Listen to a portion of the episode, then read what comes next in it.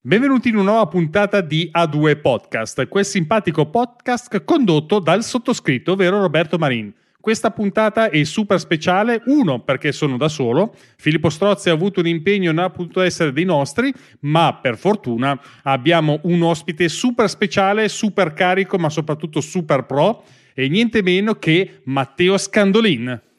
Quindi è una puntata in cui entrambe le persone che stanno parlando hanno un cognome che finisce per in. Si chiama A2 Podcastin, questo. Esatto, esattamente. Esatto. La nostra provenienza veneta ci tradisce di brutto, ma come avete già sentito più di una volta, Matteo è stato dei nostri in una puntata scorsa di A2 Podcast, dove ci ha raccontato bene o male quello che fa nella vita. Se vuoi fare una piccola, diciamo, riassunto di quello che fai, perché ne fai veramente tante di cose, cosa fai nella vita, Matteo, per chi non ti conosce? Allora, io per lo più accarezzo i miei gatti, dopodiché per poter garantire loro i croccantini faccio il produttore di podcast. Significa che se c'è qualche azienda, ma anche qualche privato in realtà, che amerebbe avere il proprio podcast, amerebbe fare un podcast per qualsiasi altro per qualsiasi motivo che gli possa venire in mente, mi chiama, mi parla e ci mettiamo d'accordo su che tipo di podcast fare, insomma tutte quelle cose così.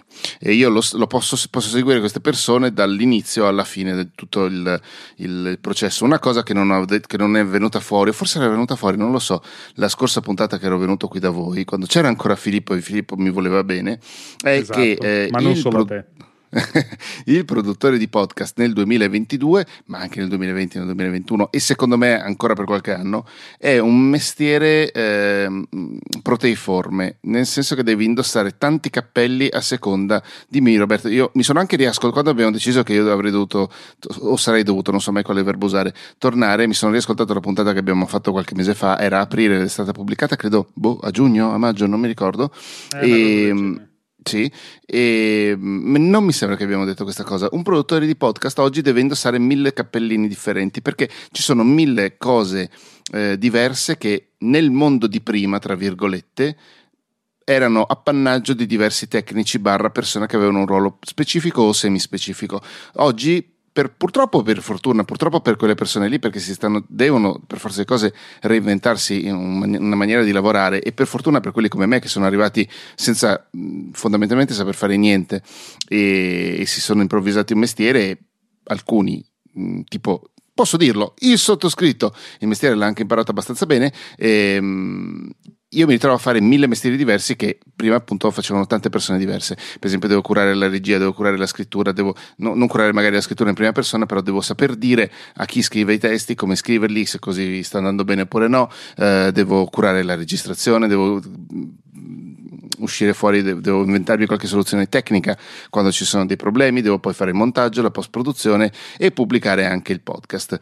Capisci bene appunto che è una cosa in cui devi in ogni momento sai già. Allora, la cosa positiva è che dovendo io gestire i file anche alla fine del processo di produzione, se sono abbastanza intelligente non mi sparo nei piedi, come direbbero gli anglosassoni, cioè non mi tiro la zappa sui piedi con una pessima registrazione.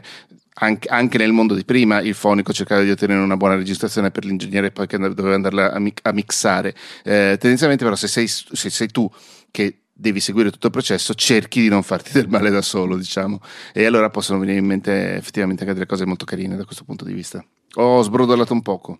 No, anzi, una cosa interessante che volevo un attimo chiarire per tutti quanti è che in effetti il produttore di podcast non è proprio tutta questa semplicità, perché secondo me hai snocciolato qualcosa, ma forse non hai snocciolato neanche tutto, ma ti ringrazio per questa, diciamo, digressione che secondo me è importante puntualizzare, perché sembra tanto facile dall'altra parte, e questo mi riconosco soprattutto io come lavoro, come architetto, dove praticamente l'architetto si vede quello che fa dei disegnetti così al volo e con la sciarpina, e il suo lavoro è finito lì. In realtà c'è molto più lavoro di quello che si pensa, e uno di questi lavori, come quello anche del content creator, non è proprio questa semplicità, non è semplice, anche se sembra da fuori.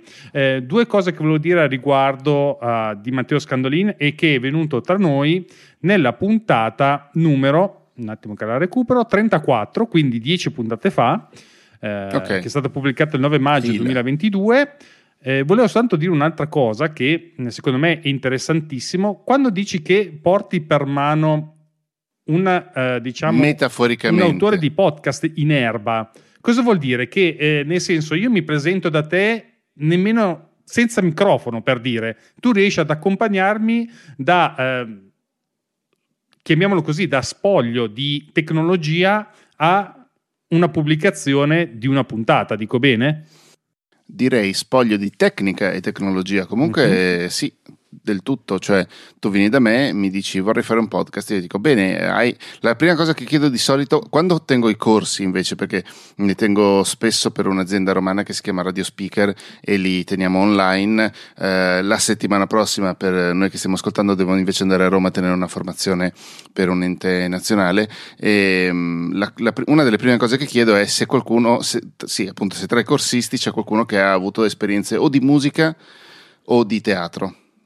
Perché c'è la possibilità che abbia incontrato qualcuna delle cose, anche di sfuggita, qualcuna delle cose di cui poi andremo a trattare nel corso, ma tendenzialmente sì, ti posso portare per manina, metaforicamente parlando di nuovo, da un punto 0 a un punto 1, e in mezzo ci sono le varie gradazioni, che microfono usare, se è necessario banalmente anche comprare un microfono, perché io sono tra le persone assolutamente convinte che per iniziare, poi certo se una persona si appassiona e vuole continuare, a pubblicare, a produrre, anzi, il proprio podcast, credo che comprare un buon microfono sia abbastanza necessario. Per fortuna costano sempre meno, o quantomeno la qualità si trova a prezzi sempre minori, però basta veramente per iniziare anche soltanto il telefono cellulare, esattamente come basta soltanto il telefono cellulare per iniziare a fare video. Questo, io sono assolutamente convinto di questa cosa qui, anche perché devi sgrezzarti un pochino, devi capire se fa per te, devi prendere le misure un po' con questa cosa qui, che poi cambia completamente nel momento che prendi in mano un microfono vero o una fotocamera vera, e quindi devi reimparare nuovamente. Però il segreto vero è, adesso sto veramente andando fuori dai binari, il segreto vero è imparare a conoscere i propri strumenti, perché soltanto imparandoli tu sai cosa puoi fare e cosa loro ti possono restituire. Io, per esempio, uno dei più famosi microfoni che puoi trovare e puoi comprare è il Blue Yeti, sì. Credo che anche Filippo ne abbia uno, se non sbaglio, esatto. Che è un microfono estremamente versatile, è un microfono USB, quindi lo attacchi al computer e vai tranquillo, ha 4 figure polari, quindi prende i suoni che gli metti davanti in 4 modi diversi, per semplificare molto un concetto che è un pochino più complicato, ma non tanto di più. Il problema è che cioè io l'ho sentito usare nelle maniere peggiori, e quindi se non capisci da che parte del microfono devi parlare, molto banalmente la voce viene fuori uno schifo. Se anziché usare la figura polare giusta, cioè quella, se sei da solo ovviamente, quella cardioide che significa che il microfono cattura bene quello che ha davanti, ma usi magari quella a figura 8 e ti metti nel punto sbagliato della ricezione delle capsule del microfono, o cose del genere, vengono fuori delle schifezze. Quindi io sono sempre abbastanza contrario all'utilizzo del Blue Yeti, più che altro perché ci sono delle soluzioni, secondo me, più che ci aiutano di più rispetto a quel microfono lì. Il microfono che, per esempio, ti ho fatto comprare, esatto, costa 20 euro e non 140 di un Blue Yeti, per carità. Poi ci devi mettere un altro accrocchio da altri 40-50 euro, un cavo, quindi non vai tanto lontano dagli 80-100 euro. Però ci sono delle situazioni, ci sono degli strumenti che funzionano molto meglio nel 90% dei casi, che è la vita normale di tutti noi che facciamo podcast in casa, in stanze non trattate, con dei pessimi riverberi. E quindi un microfono dinamico, come per esempio quello che ho fatto comprare a te o quello che sto usando io, ci sono 100 euro di differenza tra quello che ti ho fatto prendere e questo qui, però tutto sommato il lavoro che fanno è lo stesso. Secondo me è meglio di un microfono a condensatore come il Blue Yeti, e questo però sta diventando immediatamente troppo dettagliata, forse, come puntata. È giusto parlarne perché io l'ho visto in prima persona, nel senso che penso anche che dagli ascoltatori abbiano sentito una bella differenza tra quello era il mio setting precedente e quello attuale. E quello che mi ha stupito tanto di Matteo è che ha avuto questa sensibilità di capire a distanza di chilometri la mia situazione, dal punto di vista fisico, nel senso come era fatta la mia stanza, dove registravo, qual era la mia voce, come mi mettevo e via discorrendo, e mi ha fatto un consiglio decisamente centrato che mi ha permesso veramente, oltre di rendere la mia voce migliore, più dinamica, avere meno riverbero per quanto possibile all'interno di questa stanza, comunque alla fine, oltre a queste cose che magari un orecchio attento riesce a cogliere, ma magari non tutti riescono a raccogliere subito questa differenza, dalla mia parte di podcaster devo dire che con questa semplice modifica mi ha anche migliorato il mio workflow, che si è ulteriormente snellito, appunto perché utilizzando dell'hardware che io non conosco direttamente, nel senso che non lo conosco così bene, ma Matteo ha dato questa sensibilità, è riuscito a capire come farlo funzionare bene all'interno del mio workflow, all'interno del mio hardware, chiamiamolo così, inteso anche come stanza, con una spesa veramente irrisoria è riuscito a cambiare la vita di questo podcast di A2, ma anche di Snap che faccio da solo. E questo ovviamente è oltre a ringraziarti tantissimo, secondo me è una dote innata che non tutti hanno, perché è difficile riuscire a tirare fuori una voce da un microfono senza essere di fianco, perché non vedi come è fatto, non capisci, non sai come regolare. Invece è riuscito a regolare addirittura anche il mixer in modo tale che ci fosse un giusto audio, e secondo me è davvero tanta roba, cioè sei davvero capace, e non è, te lo dico solo per ringraziarti, che vedo i risultati non solo con me ma anche con i tuoi podcast. A proposito dei tuoi podcast, ti volevo chiedere subito, fare una domanda, perché diciamo che gli ascoltatori dei due podcast ti hanno già conosciuto, ma forse non ti avevo fatto questa domanda, ovvero qual è fino ad oggi il podcast che ti è piaciuto di più realizzare? Ti rispondo subito, volevo solo dire due cose però. Uno, anzi tre, grazie mille per questi complimenti. La prima cosa però è che qualsiasi fonico o ingegnere del suono, comunque gente che fa questo mestiere o mestieri affine, avrebbe saputo consigliarti correttamente, quindi ci vuole un minimo di orecchio, però poi è una cosa abbastanza fattibile. La seconda cosa però è una conferma di quanto dicevo prima, cioè sono riuscito a farlo, che a te è sembrato così al volo, ma anche perché ho passato anni a provare e riprovare le cose, a sentire come suonava la mia voce e la voce di altre persone, perché ho sempre fatto podcast almeno in coppia, su microfoni a condensatore, su microfoni dinamici, sostanze brutte, sostanze ancora più brutte, sostanze molto belle. Io per esempio ho registrato a Londra, a casa di un'amica, la pessima moquette londinese, ti assicuro che fa un assorbimento del riverbero che è meraviglioso, mi sembrava di stare in studio di registrazione quasi, e sono rimasto folgorato. Ho detto adesso metto la moquette anche a casa nostra, poi ci ho guardato i gatti e ho detto adesso non la metto la moquette a casa nostra, e, no. Per cui è un mix delle due cose, uno quel minimo di esperienza che ho, e dall'altro l'esperienza però fatta proprio sbattendo il naso su queste cose da tanti anni. Il podcast più bello o che mi è piaciuto di più, allora diciamo quelli non di lavoro, mi ricordo una puntata di Ricciotto, il cinema dalla parte giusta, il programma di cinema di Querti con la U, un po' come Deborah con l'H, all'epoca eravamo ancora soltanto Aldo Fresi e io, poi si sarebbe aggiunta anche Federica Bordin, almeno un paio d'anni dopo secondo me. Abbiamo fatto una sera una puntata su Blade Runner, che è un film, come dire, un po' un caposaldo del cinema. Eravamo tutti e due spompatissimi e del tutto insoddisfatti del risultato. Aldo non riesce a capirlo subito, è sempre molto dubbioso, non riesce a capire se ha tirato fuori una puntata bella oppure no. Io, avendo un occhio da editor, riesco a capire immediatamente se gira o non gira. Ho detto Aldo, sta roba qua non la possiamo pubblicare perché giustamente ci vengono a prendere coi forconi, non possiamo parlare svogliatamente tra virgolette di Blade Runner, anche se ci è piaciuto, anche se diciamo cose positive, sembra che questa puntata non la vogliamo fare. Quando non la rifacciamo, l'abbiamo rifatta la mattina successiva alle 7, prima che entrambi iniziassimo a lavorare, E devo dire che quella roba lì mi è piaciuta un botto, veramente un botto. Non so Aldo come la pensi, però a me è piaciuta tantissimo. Per quel che riguarda invece il lavoro, mi sono piaciuti tutti o quasi tutti, per un motivo o per un altro, un motivo diverso rispetto agli altri.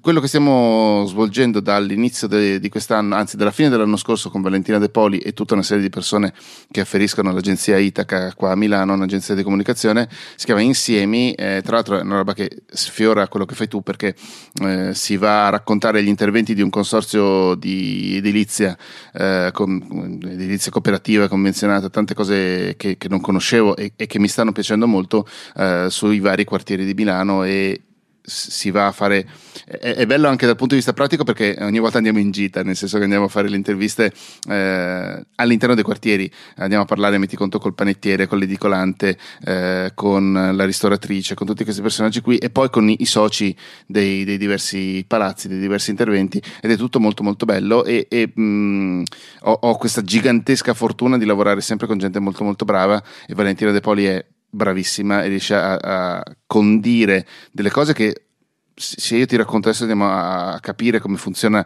l'intervento di una cooperativa, tu magari no, però altre persone, tu no perché magari lo sai per lavoro, però altre persone magari vorrebbero tipo della droga o dell'alcol, e Vale invece riesce a raccontare queste cose, sì, in maniera molto molto interessante, ma anche e soprattutto incredibilmente umana, e fartici appassionare, secondo me. E quindi è uno di quelli di cui sono più contento, diciamo. Appunto, io vorrei aggiungere un altro paio di parole su Insiemi, perché non conoscevo questo podcast prima di conoscere Matteo, e l'ho ascoltato ed è davvero bello. Se volete ascoltare un bel podcast fatto bene, nel senso che sembra di essere lì con chi sta parlando e assistere a una chiacchierata. Ed è qualcosa di veramente di fenomenale, perché sembra di essere proprio trasportati nel tempo, nello spazio, e arrivare con, penso che ci sia anche Matteo lì, non ci sia solo Valentina, e soprattutto le persone con cui parlano, sembra di essere lì presenti con loro e stare a chiacchierare. E veramente è uno dei pochi podcast che ti permette di essere trasportato, perché è quasi un racconto, per intenderci. È molto curato sotto questo punto di vista, non ci sono mai degli scappati di casa come me che non hanno nessun tipo di cognizione di come si porta avanti un podcast. È veramente confezionato nel modo giusto, e vi consiglio davvero a tutti quanti, anche se magari il mondo della cooperativa non vi attira per qualsiasi tipo di motivo, quello che invece vi deve andare ad attirare è come è stata fatta la narrazione all'interno di questo podcast, al di là del tipo di argomento, perché è davvero qualcosa di molto particolare. Nel panorama del podcast non ce ne sono molti così, e secondo me merita davvero di essere ascoltato. E anzi, grazie Matteo, che insomma questo è un altro esempio di come si lavora col podcast, e io mi metto dalla parte di chi ha iniziato, anche se è da molto tempo che faccio podcast, ma c'è davvero molto da imparare anche ascoltando Insiemi. Davvero, andatevelo ad ascoltare, straconsigliatissimo. Ma oltre a queste cose qua, Matteo è uno dei nostri, non solo perché è un podcaster, ma perché è un appassionato di tecnologia Apple, ed è proprio qua a fagiolo per questo motivo, perché l'abbiamo detto nella scorsa puntata e lo ribadiamo anche in questo, dobbiamo parlare di un oggettino hardware che è arrivato all'interno del suo ufficio. Purtroppo è uno di quegli oggettini hardware che a me fa venire la bava alla bocca, e probabilmente potrei vendere anche, non dico un braccio, ma poco ci manca per riuscire a metterci sopra le mani, perché è qualcosa di veramente particolare. Diciamo che potremmo definirlo come un cambio del paradigma che sta attraversando in questo momento Apple. Stiamo parlando del Mac Studio. Il Mac Studio è un computer molto particolare.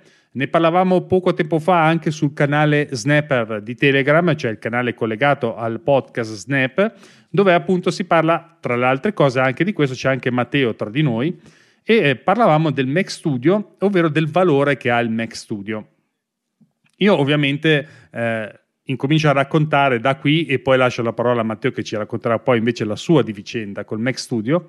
Io, non avendo il Mac Studio, la prima cosa che posso fare per riuscire a capire di che si tratta e essenzialmente andare a vedere i benchmark, perché lo so che il benchmark, il test Geekbench nella fattispecie, non racconta tutto del computer, perché il computer è fatto di tante altre cose, non è soltanto questione di pura potenza, ma la cosa interessante è quello che continua a dire e che comunque ti dà un parametro di riferimento, e all'interno della lineup Apple ti fa capire dove sta questo Mac Studio. E la cosa interessante, appunto, che parlavo appunto sul canale Snap, è che guardando le classifiche Geekbench, se vai a vedere in alto, vedi soltanto il Mac Studio che ha messo dietro tutto quello che c'era prima. Ovviamente il Mac Studio con il chip M1 Ultra, e ci sta, nel senso è la punta di diamante dell'M1, l'M2 dobbiamo ancora vederlo e magari lo vedremo nei prossimi mesi, cosa salterà fuori, ma diciamo che l'M1 Ultra è il punta di diamante che ha messo dietro tutto quanto. Ma non c'è solo questo punto di vista, solo del test nudo e crudo di potenza bruta, che ovviamente io mi rivolgo, essendo un professionista, guardo semplicemente il testo, guardo semplicemente il test multicore, perché è quello che ci dà l'indizio di quanto può viaggiare una macchina. Facendo il paragone con il secondo in classifica di questa classifica sul punteggio multicore, abbiamo a ruota il Mac Pro super pompato con un processore Xeon, e quello che ho fatto notare, che secondo me è da sottolineare,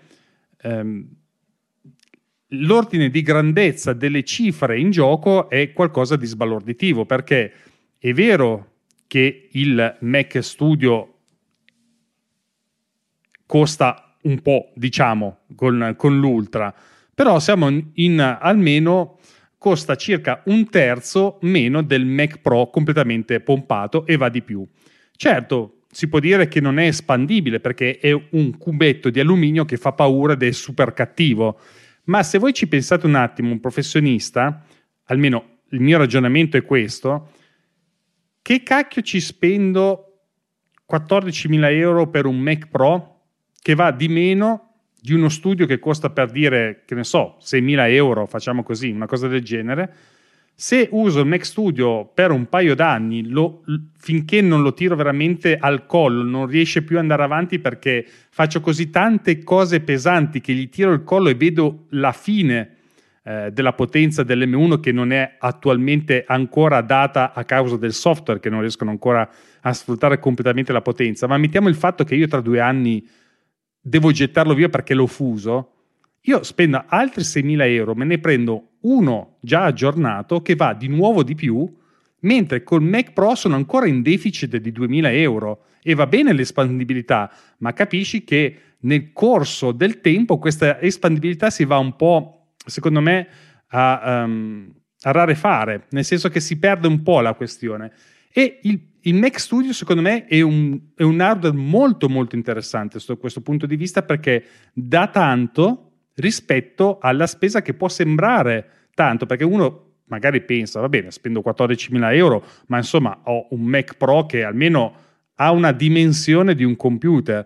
Invece spendi magari 6-7.000 euro per questo cubo di alluminio, che da quello che ne so pesa anche un po', ma che fa veramente paura a tutti quanti, nel senso che almeno dal punto di vista di Intel, ricordatevi che siamo alla prima iterazione di Apple Silicon, e io francamente, ve lo dico sinceramente, io fossi Intel un po' mi vergognerei di quello che è successo, perché vuol dire che c'è qualcosa che non quadra in tutto questo. Io per primo, ve lo dico sempre, tutte le volte che sono all'interno di un podcast, lo dico sempre, il mio simpatico Intel MacBook Pro con il processore Intel quad-core, per riuscire a portare a casa una puntata del podcast con la batteria che non si fonde, devo togliere il turbo boost e farlo viaggiare come viaggiava circa il diciamo, non dico un Celeron, ma poco ci manca, nel senso che siamo a livelli del duo, viaggia a 1,4 GHz e la cosa fa veramente ridere.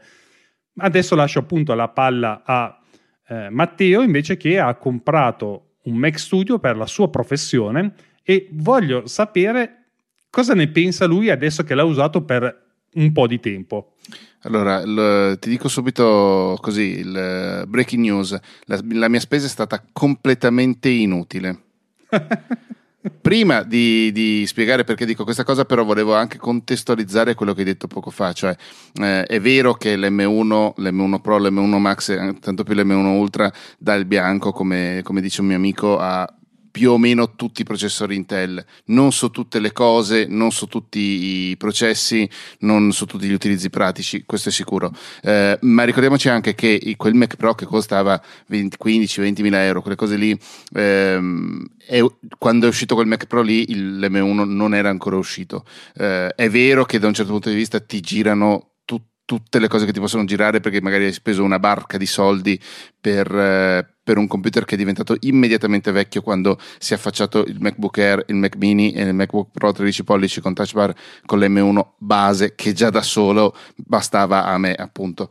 A proposito, torniamo sulla spesa inutile, però è anche vero che un professionista o un'azienda che lo ha comprato, scusami, queste sono le verdure, come si dice, al vapore, al vapore, un professionista che l'ha comprato lo fa valere, cioè nel senso, anche se non è nuovissimo, quella roba lì la tiri ugualmente per diversi anni prima di sostituirla. Però è vero quello che stai dicendo, cioè che a parità di potenza o addirittura con potenza superiore tendenzialmente i processori Apple costano di meno, questo è sicuro. Sì, assolutamente, sono anch'io d'accordo sul fatto che Intel dovrebbe un pochino vergognarsi. La mia spesa è stata completamente inutile, nel senso che tutto sommato io stavo benissimo col Mac Mini che avevo quando ci siamo sentiti, quando abbiamo fatto l'intervista per la puntata 34, forse addirittura in quel momento ero da mia mamma col MacBook Air, sempre M1 anche lui. Il problema che avevo col Mac Mini era che aveva troppo poco spazio, perché avevo mezzo tera di SSD. L'M1 base ha alcune limitazioni, per esempio tra i 16 GB di RAM massima che può installare, se non sbaglio anche il tera di SSD, no, forse poteva salire a 2 tera, non me lo ricordo, sicuramente il numero di prese, di porte che gli puoi montare sopra, quindi il Mac Mini M1 aveva 2 porte USB, Thunderbolt 3 se non sbaglio, comunque Thunderbolt di qualche tipo, quella a forma di USB-C. Ti saluto, è appena uscita, non so se hai visto la specifica del USB 4 versione 2.0 che ha la forma dell'USB-C, buonanotte, cosa stanno facendo col naming da quelle parti non lo so. E aveva 2 porte USB-A, aveva ovviamente la HDMI e l'Ethernet. Un po' per la limitazione di spazio, un po' per la limitazione di porte, ero molto molto stretto. Quando è uscito il Mac Studio a marzo ho detto l'hanno fatto giusto per me, lo aspettavo, quindi ho contratto un simpatico debito con la mia banca che continuerà evidentemente ad avermi come cliente per i prossimi 2 anni, e ho preso un Mac Studio M1 Max, scusami, quindi modello base con la RAM base di 32 giga se non sbaglio, fammelo controllare, con 32 giga assolutamente, con l'unica differenza rispetto al modello base è che ci ho messo 1 tera di SSD interna. Dico che è una spesa inutile ed eccessiva perché, contrariamente a te che il multicore ti interessa particolarmente come lavorio della macchina, non vorrei dire una vaccata, perché è esattamente come sono un fonico che si è formato da solo sbattendo il muso sulle capsule dei microfoni, non sono neanche un informatico, quindi non vorrei dire proprio una vaccata, ma se non sbaglio i processi audio sono single core, o comunque molti di loro sono single core, iniziano ad essere multicore quando per esempio devi caricare tanti plugin all'interno della tua DAW, dopo vediamo che cos'è, o quelle cose lì. Per cui l'M1 normale e l'M1 Max in single core sono, non dico identici, però non è che siano tanto tanto differenti, quindi io il mio MacBook Air è un filo più lento del Mac Studio, ma funzionano esattamente alla stessa maniera, il che significa che per fare il lavoro che faccio io, grosso modo, mi bastava il Mac Mini di prima, o comunque il Mac Studio che ho pagato 2.600 euro lavora come il Mac Mini che avevo pagato 1.000. E tu dici, sei un bell'idiota, sono anche abbastanza d'accordo. Mi sento abbastanza tranquillo invece. Io sono del parere che secondo me se l'hai comprato non l'hai comprato a cuor leggero, quindi un motivo c'è, probabilmente sono del parere che per adesso non riesci a tirargli il collo, ma vorrei sentirti fra un anno. Non solo, ma già adesso ti dico che non sono completamente idiota, nel senso che mi sento molto più sicuro, perché per esempio faccio non molti, perché non ne faccio molti e sicuramente non sono eccessivamente complessi, però faccio un buon numero di video ogni mese, uso il computer per tante diverse cose, alcune legate all'audio, altre legate al video e via dicendo, e con questo processore e questa quantità di RAM, e oggettivamente già col Mac Mini M1 base facevo un botto di cose e lui non incespicava mai, col Mac Studio sono ancora più nel burro, come direbbe Guido Nicheli, conosciuto di più come il Dogui, in Vacanze di Natale 83 il primo, sei veramente nel burro, nel senso che funziona tutto e non si inceppa mai niente, se non ovviamente, siccome il computer è fatto da esseri umani e noi esseri umani siamo imperfetti, è imperfetto anche il computer, quindi ogni tanto effettivamente qualche processo va alla malora, però sono cose che succedono normalmente, diciamo. La cosa che mi fa dormire ancora più sereno rispetto ai 2 anni di debiti con la banca è che appunto tra 2 anni questo computer sarà ancora estremamente, mi immagino, però visto come sta andando da quando hanno presentato i primissimi Apple Silicon nel 2020 a oggi, questo computer sarà ancora estremamente performante e non sentirò così tanto la distanza con gli M2 che sono appena usciti, che già il modello base di nuovo mi basterebbe, mi avanzerebbe, e che tra l'altro ha anche superato alcune limitazioni, in particolar modo sulla RAM, se pensi che il MacBook Air può montarne fino a 24 giga di RAM, e tutte quelle cose lì, per cui sono comunque abbastanza sereno nel pensare, ok, questo mi dura almeno 5 anni per esempio, e se poi vai a suddividere €2.600 per 5 anni, alla fine della fiera non è un grosso costo mensile. Onestamente avrei voluto fare un leasing o un noleggio a lungo termine, quelle cose lì, con possibilità di riscatto, oppure di risottoscrizione col sangue con una macchina nuova, ma avendo aperto la partita IVA io da meno di 3 anni, Apple non me lo faceva fare, soltanto se hai la partita IVA da almeno 3 anni, quindi ho detto vabbè, intanto lo compro, vediamo come va, poi scopriremo vivendo cosa succede. La cosa che comunque non pensavo mi avrebbe dato così tanta soddisfazione è la quantità di porte del Mac Studio, perché lui ha 4 Thunderbolt 4 dietro, 2 USB-A e sul davanti ha 2 Thunderbolt 3, quindi non 4 ma 3, e una schedina SD.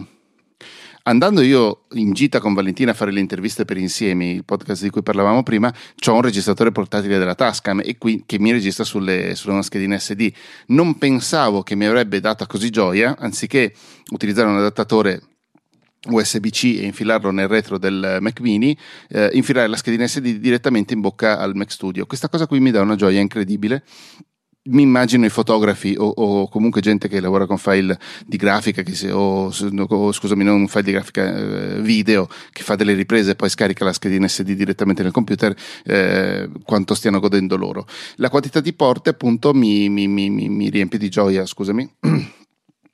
Ho comunque un hub a 7 porte USB-A, quindi quelle vecchie, autoalimentato, perché è alimentato dietro dalla presa, collegata a una delle 2 porte USB, e questo mi permette di avere, oltre alle 6 porte USB-C, un totale di tipo 8 porte USB-A, che non fa mai male, diciamo. In questo momento non sono tutte occupate, perché tra una crocchia e l'altra ho diverse cose attaccate, perché in USB-A appunto c'ho direttamente la fotocamera collegata direttamente al computer, perché il programma che uso di solito, che è iCam Live, la vedi direttamente come una webcam, e ho poi attaccato tutta una serie di cose, il controller che serve per controllare, il suo nome, il software che uso per montare i podcast, che si chiama Logic, ha questo controller che è simula un mixer, diciamo così, e ti permette di intervenire fisicamente su quello che stai facendo, e il software risponde ai comandi fisici che hai imposto al controller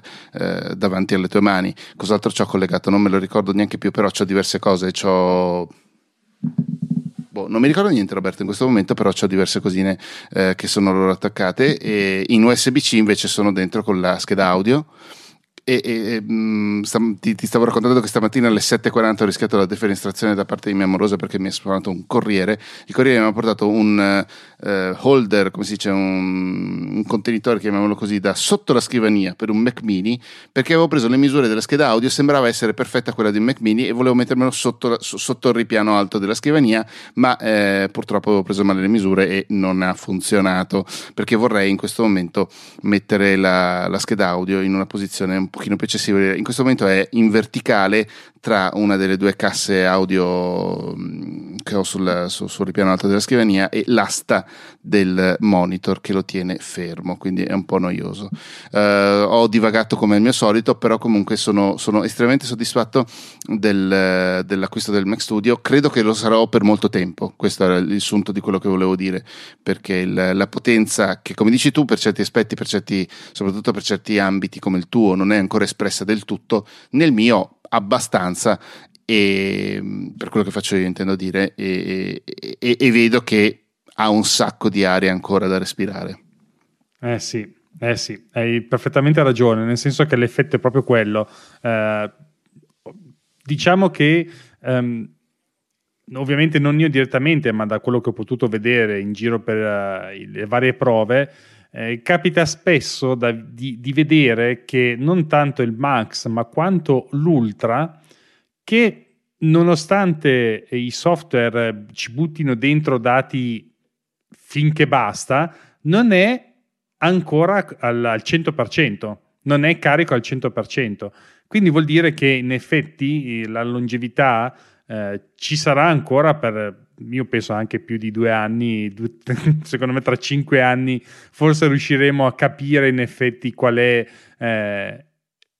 la complessità e la capacità di calcolo di queste macchine, perché tutto sommato cercate di capire che, al di là che sia Apple, comunque è alla fine una nuova tecnologia che anche gli sviluppatori software devono cercare di comprendere completamente per riuscire a tirargli il collo.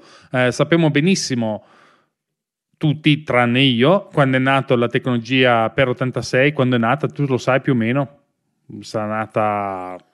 Il passaggio è stato 2005-2006, 2005 anzi, perché io ho comprato il primo Mac Mini nel 2000, il primo, scusami, MacBook, quello in policarbonato bianco nel 2005. Sì, ma nel senso, io parlo proprio dei primi processori con istruzioni per 86, nel senso...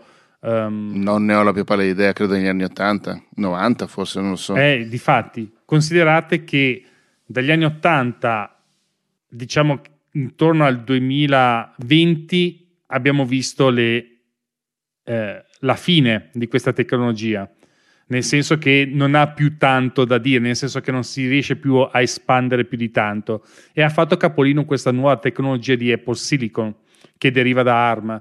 Però capite che dagli anni 80 al 2020 ne sono passati 40 di anni per riuscire a portare una tecnologia al suo massimo splendore, per intenderci. Quindi capite che siamo ancora all'inizio, sono solo passati 2 anni. Prima interazione, abbiamo intravisto l'M2 cosa può fare. L'ipotesi è che ci sia ancora tanto da dire, tanto da fare. La cosa interessante appunto è che mi dicevi che dal punto di vista audio molto probabilmente, in effetti, se non ricordo male, che anch'io non sono un informatico, mi pare che sia single core per quanto riguarda il calcolo delle parti audio. Non so bene quale sia il motivo informatico e matematico che ci stia dietro a questa diciamo tipo di elaborazione da parte del computer, ma quello che hai fatto giustamente notare tu, nel momento in cui sai anche la tua tecnologia su cosa funziona meglio, come ad esempio il single core, puoi scoprire che ad esempio un MacBook Air va un po' meno di quei blasonati Mac per i Pro, ma non così tanto, perché appunto nel tuo lavoro, se usi single core, diciamo la prestazione single core è per te importante, sono abbastanza livellati. Chiaro che altre applicazioni che sono multicore ovviamente riescono a sfruttare di più questa tecnologia, perché se fate il conto di tutti i core che ci sono all'interno dell'M1 fa anche un po' spavento contarli tutti quelli, perché fino a poco tempo fa, se ne avevi già 16, ricordo, dovevi già fare i salti di gioia, perché era qualcosa di estremamente tecnologico. Adesso i 16 core praticamente sono alla base di tutto quanto. Ma l'altra cosa importante è, per esempio, parlo del mio lavoro, parlo del BIM essenzialmente, una cosa che ho scoperto mano a mano è, ad esempio, che non tutti i programmi di BIM authoring utilizzano la tecnologia multicore, e questo secondo me è un punto fondamentale nel vostro lavoro. Se voi sapete il tipo di software, cosa utilizza, riuscite anche a spendere meglio i soldi, penso. Sì, sono d'accordo. Io comunque il single core / multicore tra Air e Studio lo vedo quando esporto i filmati, i miei video di Final Cut. Il MacBook Air ci mette più tempo, il Mac Studio non dico che mi dimezza i tempi di uscita, ma quasi. E comunque sì, dipende tutto da quello che uno deve fare, quindi la mia esperienza vale soltanto per uno che fa audio, non solo per uno che fa audio, e qua forse ti faccio un aggancio col resto degli argomenti, ma con uno che fa audio utilizzando Logic, che è un programma di Apple e che quindi è proprio costruito esattamente per fare il meglio che può fare con i processori che utilizza Apple, che siano Intel o che siano Apple Silicon non conta, però è proprio fatto apposta, è il classico la classica cartina al tornasole di quello che può fare Apple con quello che costruisce da sé, diciamo. E, di contro, il MacBook Air, che ha un processore M1 base, adesso non mi ricordo neanche, mi pare che fosse forse ne ha 7 invece i processori grafici e non 8, quello che ho io, cioè c'è sia con 7 che con 8, credo che il mio ne abbia 7. Arranca un po' di più, per esempio, quando all'interno di Logic ci sono tanti plugin e banalmente sono aperti, e quindi c'è la loro interfaccia visibile, diciamo così. Logic è una delle svariate DAW, che sono le Digital Audio Workstation, che sono i software professionali per la gestione, l'editing, la registrazione anche, e tutta la post-produzione dell'audio, che siano canzoni, che siano audiolibri, che sia anche, volendo, colonna sonora / effetti sonori per un film, anche se non credo che uno ad utilizzare questi programmi, a parte Reaper. Forse Reaper è molto più versatile, appunto c'è Reaper, c'è Audition di Adobe, c'è Pro Tools, c'è Studio One, ce ne sono tantissimi di quelli professionali. Io sono rimasto su Logic perché partivo da GarageBand, e quindi ho detto, questo l'avevo detto anche nell'altra puntata, e quindi ho detto continuiamo a utilizzare più o meno quello che mi fa mamma. Tutte le DAW, più o meno tutte le DAW, arrivano con un corredo di effetti, che servono per manipolare quello che tu hai registrato o l'audio che importi all'interno del progetto, e quindi può esserci l'equalizzazione che ti va a cambiare un po' come suona il timbro di quello che della clip audio che ti interessa, può esserci un po' di la compressione che semplificando molto aumenta il volume, anche se non è proprio questa roba qui, perché in realtà riduce la dinamica, però i fonici veri si stanno buttando giù dalla finestra probabilmente a sentirmi. Ci sono degli effetti, che ne so io, di distorsione, i riverberi, un sacco di cose molto molto comode, che servono principalmente per la realizzazione di musiche o comunque opere musicali. Per il parlato il sottoinsieme di funzionalità e di effetti è molto molto limitato, motivo per il quale moltissimi podcast, per esempio, vengono realizzati con Audacity, che è un editor che, io faccio questa grande distinzione, gli editor audio e le DAW. Le DAW ti permettono di fare un sacco di cose in tempo reale.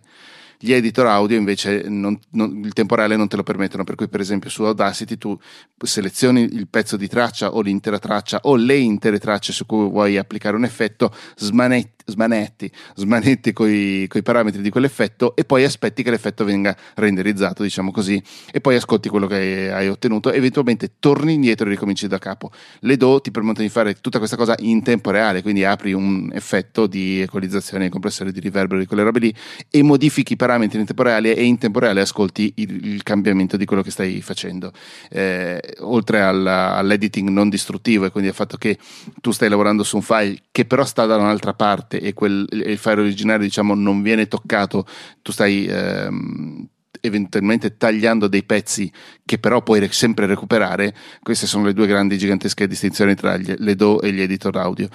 Mi sono completamente perso. No, non ti preoccupare, ti seguo io. Hai parlato di Logic, ma volevo chiederti subito una questione. Ma ci hai spiegato che il tuo passaggio a Logic è stato diciamo naturale perché sei partita da GarageBand.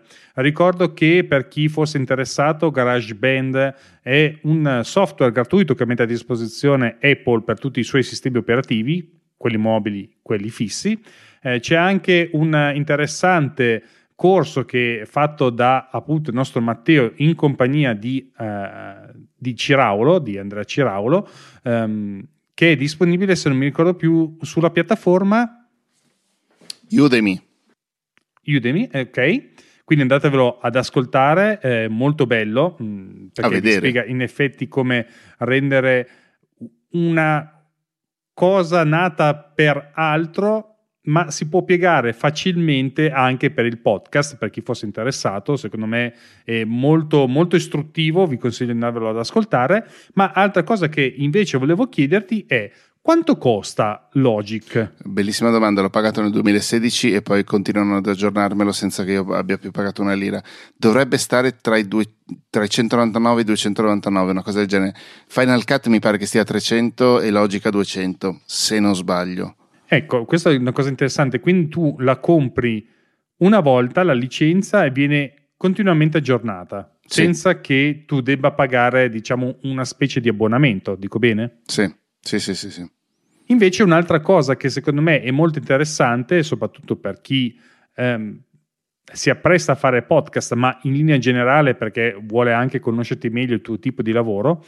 Adesso stavo guardando, mentre parlavo, che in effetti Logic Pro costa 200 euro essenzialmente, senza abbonamenti, quindi una cosa che per chi lo usa per lavoro non è questa grossa spesa.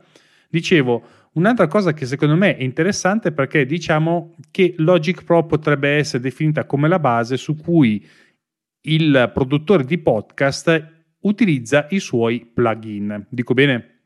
Immagino che nella tua esperienza avrai una serie di plugin che utilizzi per lavoro, e se ce ne vuoi consigliare qualcuno o spiegarci quelli che preferisci, che secondo te sono quelli che ti aiutano nel lavoro, siamo tutto orecchi. Allora, come ti dicevo prima, ogni DAW ha un corredo di effetti che mette a disposizione dell'utente, così già installati o al massimo da installare all'atto di quando apri il software la prima volta. Logic in più ha anche una gigantesca library di suoni e di musiche, sono 70 giga di strumenti, di cose che puoi utilizzare proprio all'interno delle tue canzoni, nel caso mio del podcast. Sono anche in libera da diritti, quindi se metti un gingolino di quel, per esempio Filippo credo che abbia uno dei vari jingle di GarageBand /Final Cut/Logic, perché poi quei tre programmi li hanno in comune e lo può usare liberamente perché sono in royalty free fondamentalmente. Comunque, se non ti bastano tutti gli effetti che ti mette a disposizione la tua DAW, che sia Logic, che sia qualsiasi altra, ce ne sono, ne puoi scaricare a gratis oppure comprandone un'infinità. Ci sono tantissimi sviluppatori di plugin che fanno qualsiasi cosa tu abbia in mente, sia tipo non mi piace l'equalizzatore di Logic, ne vado a prendere altri, non mi piace il compressore, ne vado a prendere altri, sia anche delle cose che magari all'interno del programma non c'erano o non erano pensate in quella maniera, e ti permettono fondamentalmente di espandere le potenzialità di quello che puoi fare. Io sono a metà strada tra un utilizzo degli effetti stock di Logic e poi anche qualche cosa che ho comprato nel corso degli anni. Ti dico subito che ho passato delle estati, quando magari il lavoro era un pochettino più rilento, a scaricare l'impossibile e soprattutto a rompere le balle al povero Andrea Ciraulo. Senti questo plugin che ho comprato, oppure che sto provando, senti che bello, e lui mi diceva non ne posso più.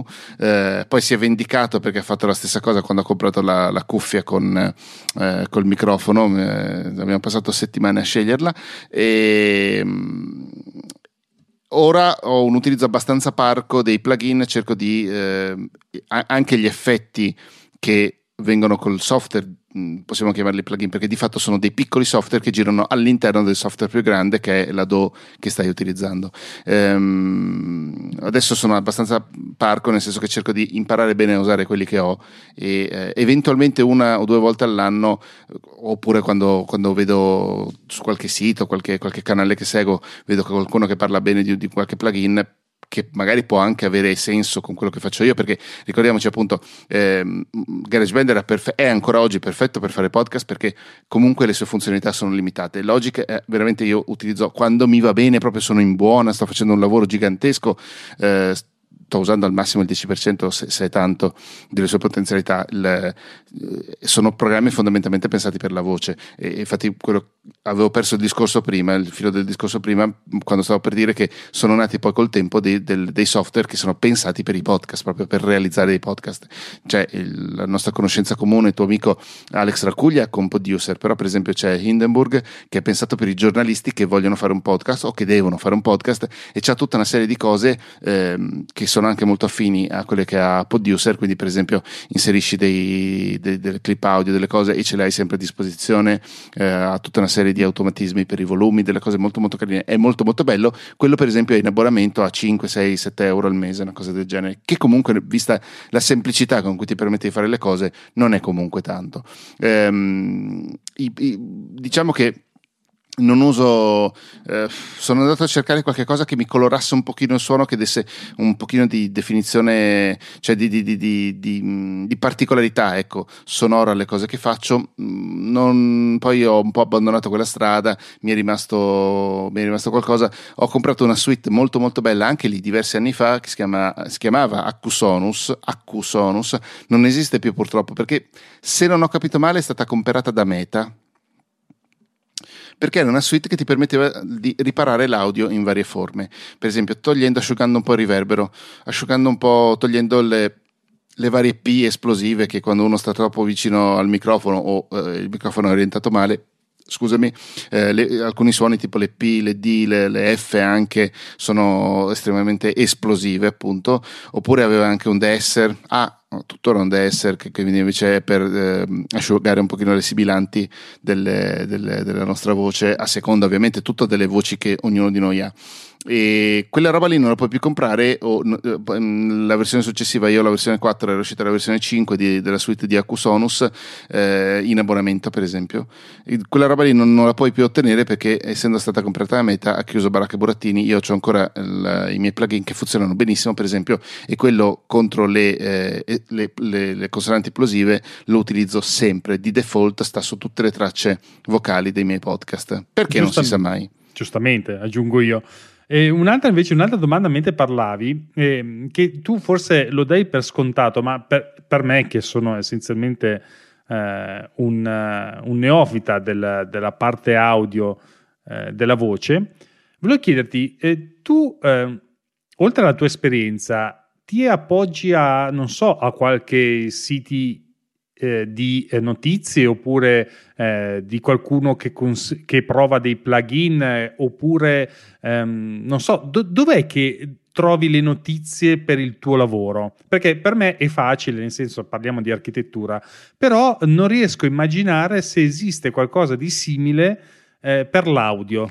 Beh, allora, per l'audio in generale, in special modo riferito alla musica, il canale YouTube di Riperiani, di Francesco Bonalume, è soltanto una miniera di robe belle. Tra l'altro lui, io lo adoro, non ci conosciamo, però potendogli farei una statua, perché ha il metodo divulgativo che piace a me, cioè a cazzo di cane. Scusa Filippo, non tagliarla questa, perché... è scientificamente il termine corretto questo, cioè è uno che racconta le cose senza rivestirle troppo. In realtà è uno preparatissimo, ma veramente più preparato, uno dei più preparati che abbiamo in Italia, però racconta le cose come se fossimo al bar, e a me quella roba lì fa impazzire. Adesso si sta rifacendo lo studio, sta facendo tutta una serie di robe, e lo sta facendo mostrandolo proprio attraverso i video, estremamente interessante. La newsletter di Andrea Federica De Cesco, Questione di Orecchio, poi è un'ottima fonte di notizie in inglese, in italiano, e poi tutta una serie di siti che adesso non mi vengono neanche in mente, che hanno adesso non mi viene in mente niente. Podnews è una newsletter interessantissima che c'è tutti i giorni e c'ha tutte le notizie, ovviamente in lingua inglese, e quella è una fonte di notizie inesauribile, ecco, diciamo. Ok, quindi c'è qualcosa da cui prendere, e sicuramente per chi è interessato all'audio, perché immagino che ci siano molti podcaster che ascolteranno Matteo, essendo visto il lavoro che fa, queste chicche che ha buttato lì sicuramente inizierò a seguirla anche un po' anch'io, magari mi faccio un po' l'orecchio e riesco a capire qualcosa di nuovo e interessante che aiuta sempre all'interno del lavoro che si porta avanti, anche se è un side project come il mio, ma magari ti riesce a spiegare qualcos'altro. Ma adesso che andiamo verso la fine della puntata, intanto volevo ringraziare Matteo per il tempo che ha dedicato da due podcast, ma volevo concludere questa puntata con una domanda che a me piace sempre portare alle persone che intervisto, è: raccontaci un tuo hobby. Beh, mi piace molto pulire casa. Non sono una persona ordinata, ma cerco di tenere pulita la casa. Mi piace anche stirare, anche se mi rendo conto che è una vestigia di un tempo in cui c'erano effettivamente gli schiavi che facevano questi mestieri qua, per cui il ricco nobile poteva battersene di avere la camicia, cioè poteva indossare una camicia stirata, ma battendosene di stirarla in prima persona, perché c'era qualcuno che lo faceva per lui, perché è veramente molto intenso. Il consumo di tempo è intensivo per stirare, mi piace moltissimo. Vorrei riprendere a suonare un pochino la chitarra, ma insomma sono quelle cose che dico e che poi purtroppo non riesco a trovare il tempo di fare, fino a che non farò come ho fatto col tedesco, che ho detto mi sarebbe sempre piaciuto imparare il tedesco. A un certo momento ho scaricato Duolingo, ho iniziato, so ordinare una birra adesso.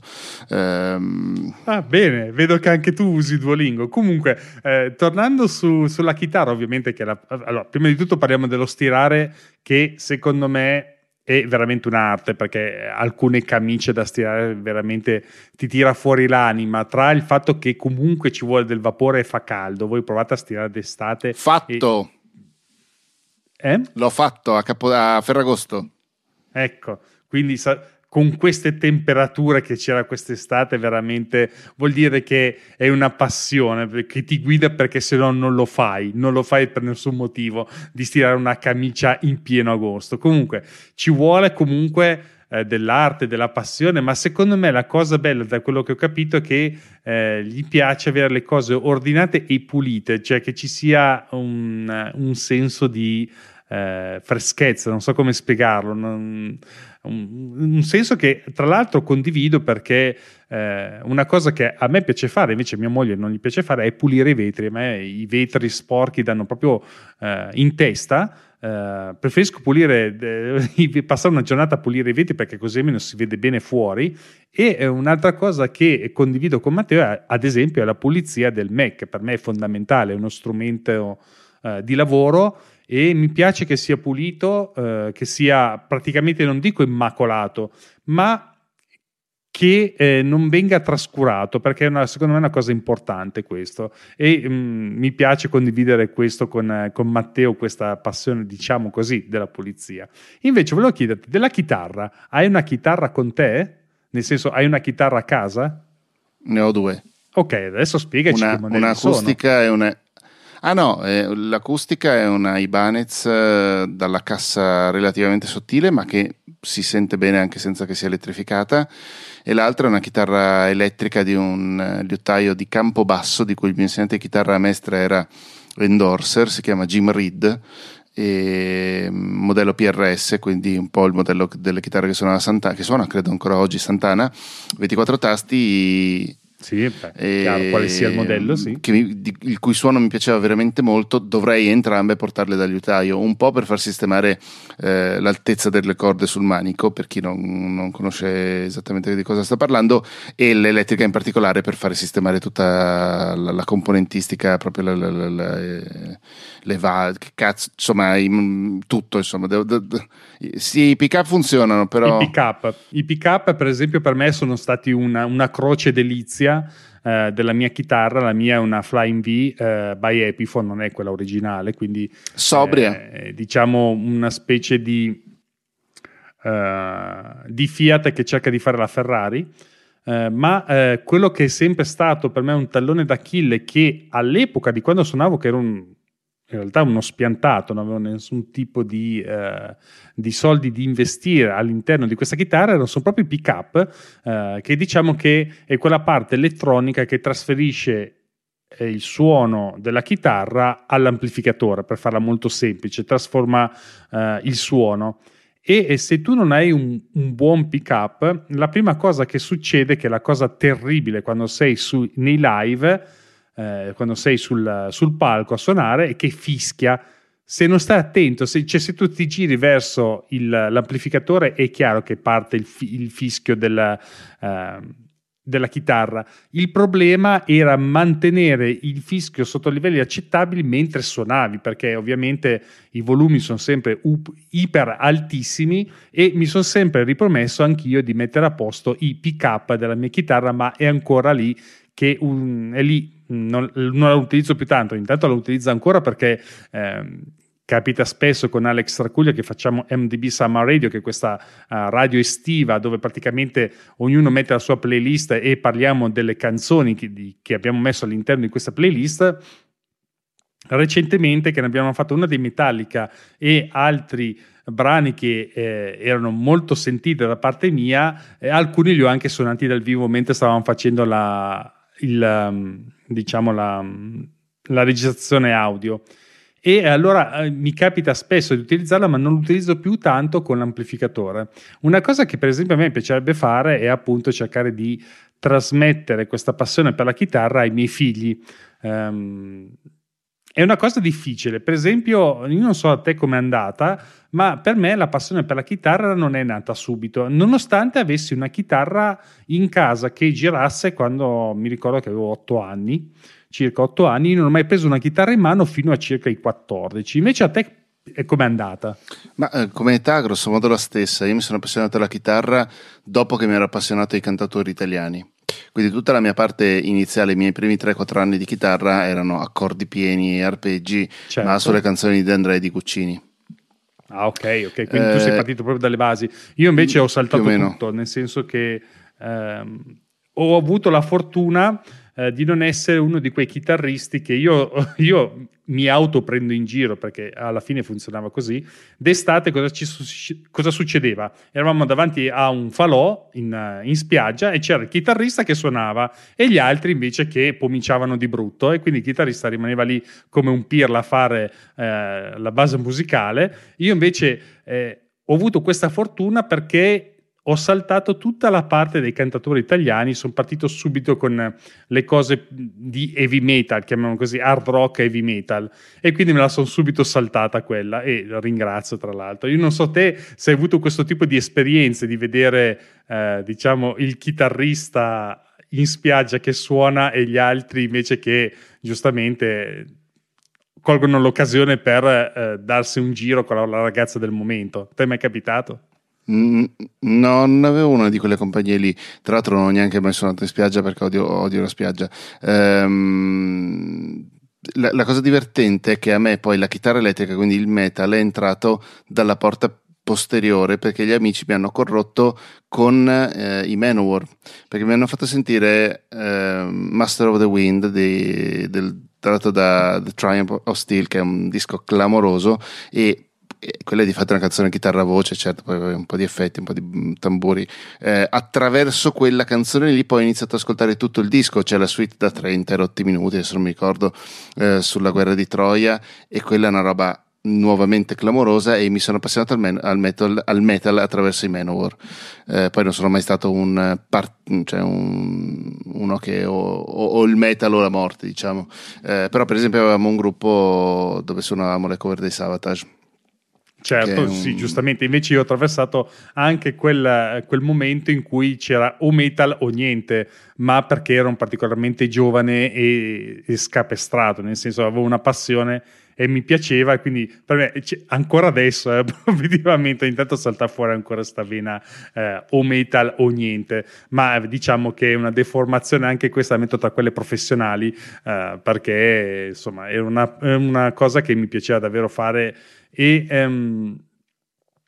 mi piaceva così tanto che ci mettevo l'anima, E quando prendevo lezioni di chitarra, perché tutti abbiamo preso lezioni di chitarra da qualcuno, io avevo il maestro, lo chiamo sempre così, il maestro di chitarra che era con me, che suonava nel mio gruppo, mi ricordo che mi dava gli esercizi da fare e me lo dava per la settimana dopo, ma io arrivavo il giorno dopo con l'esercizio fatto che la sapevo, quindi considerate questa passione quanta forza dava, ma soprattutto riusciva a scaricare. Non so adesso se riuscirei a portare avanti un discorso della chitarra di questo tipo, sarebbe davvero interessante, ma prima o poi magari suoniamo anche insieme io e te.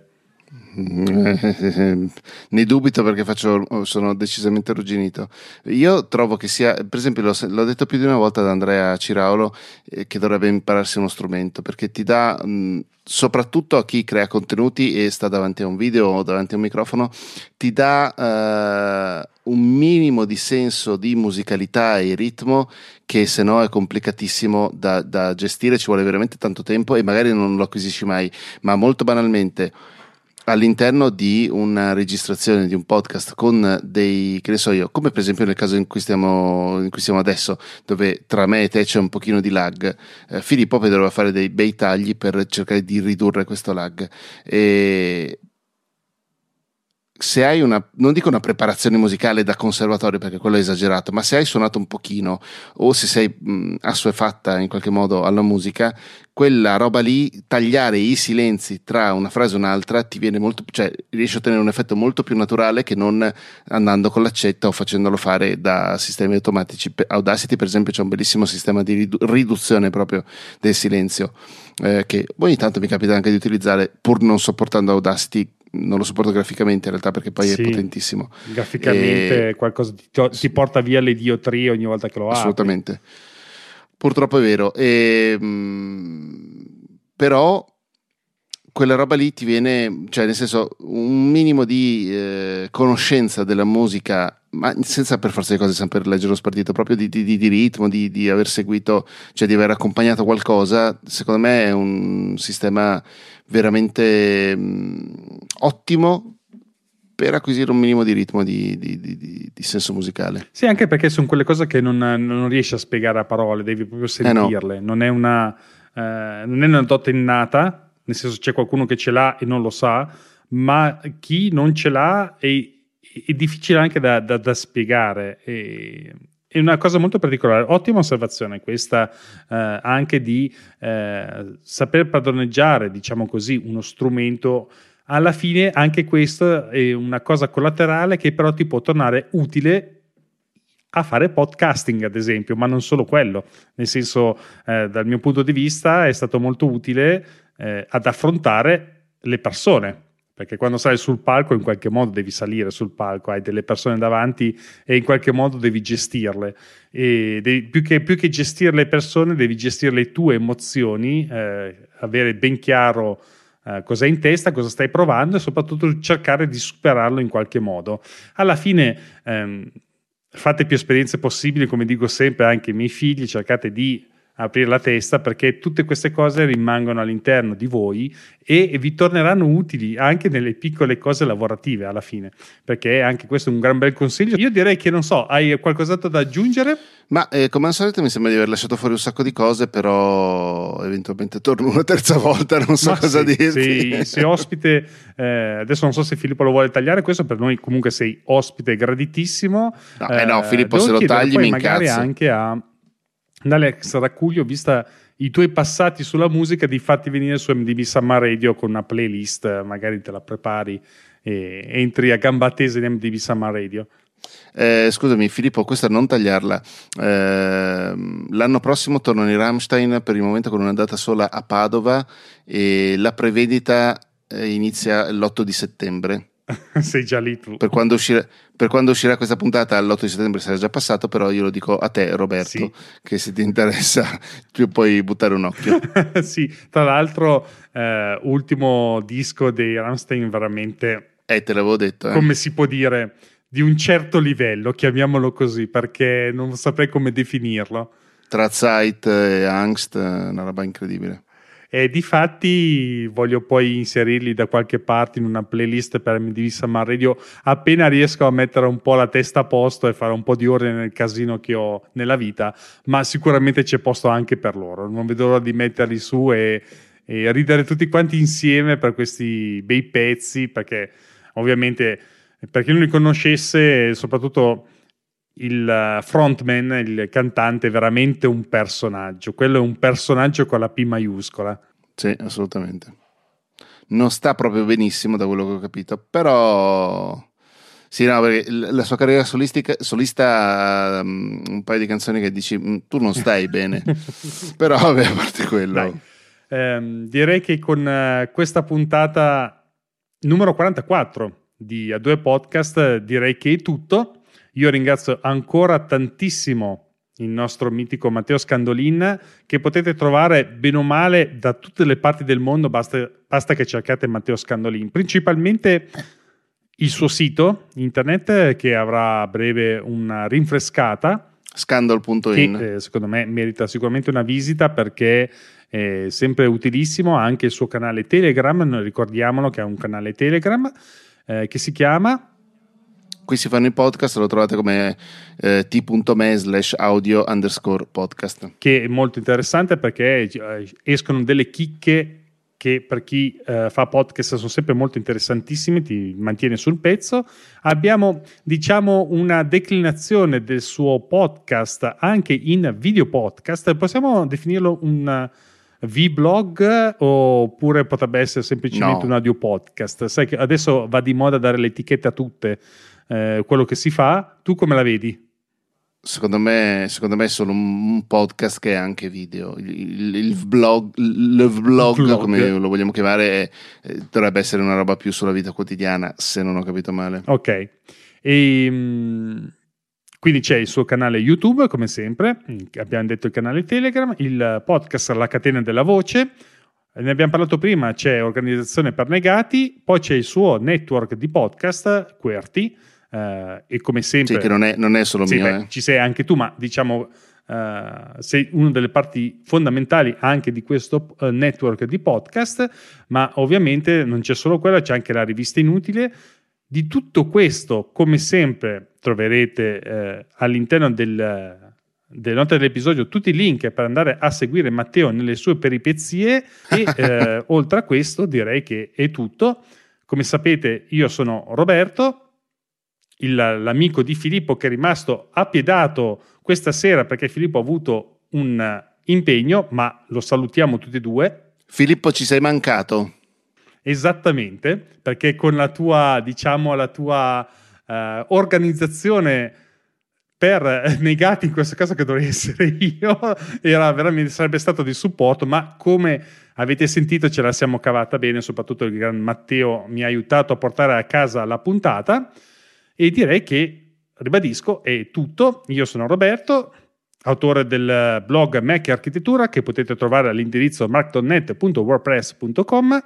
Sono anche autore del podcast settimanale Snap Architettura Imperfetta, che potete trovare praticamente dappertutto su tutti i principali aggregatori di podcast, e non solo, mi trovate anche sul blog di Graphisoft Italia. Invece Filippo, l'assente per eccellenza, è su avvocatiemec.it e il suo podcast, che dovrebbe mantenere una parvenza di uscita mensile, come sta mantenendo in questo periodo, è Compendium. Andate ad ascoltare anche quello, molto interessante, che parla spesso e volentieri di tecnologia, ma soprattutto delle peripezie che affronta. E ci sentiamo poi tra due punti, anzi, qui taglia Filippo, mi raccomando. Vi ricordo che potete scrivere un'email ai sottoscritti per insultarci anche un po', che non fa mai male, all'indirizzo internet scrivi.a2podcast, non me lo ricordo neanche più perché non ho le note, figurati, scrivi a @a2podcast.it e poi ricordatevi di fare una recensione che aiuta sempre tutti quanti i podcaster, oltre al nostro di podcast, mi raccomando, fatelo anche a Matteo Scandolin, che merita i nostri aiuti, i nostri complimenti, perché è davvero bravo. Fatelo solo se vi piace. Esattamente, soprattutto dite sempre la verità. Esatto. Ci sentiamo tra 2 settimane. Ciao a tutti. Ciao.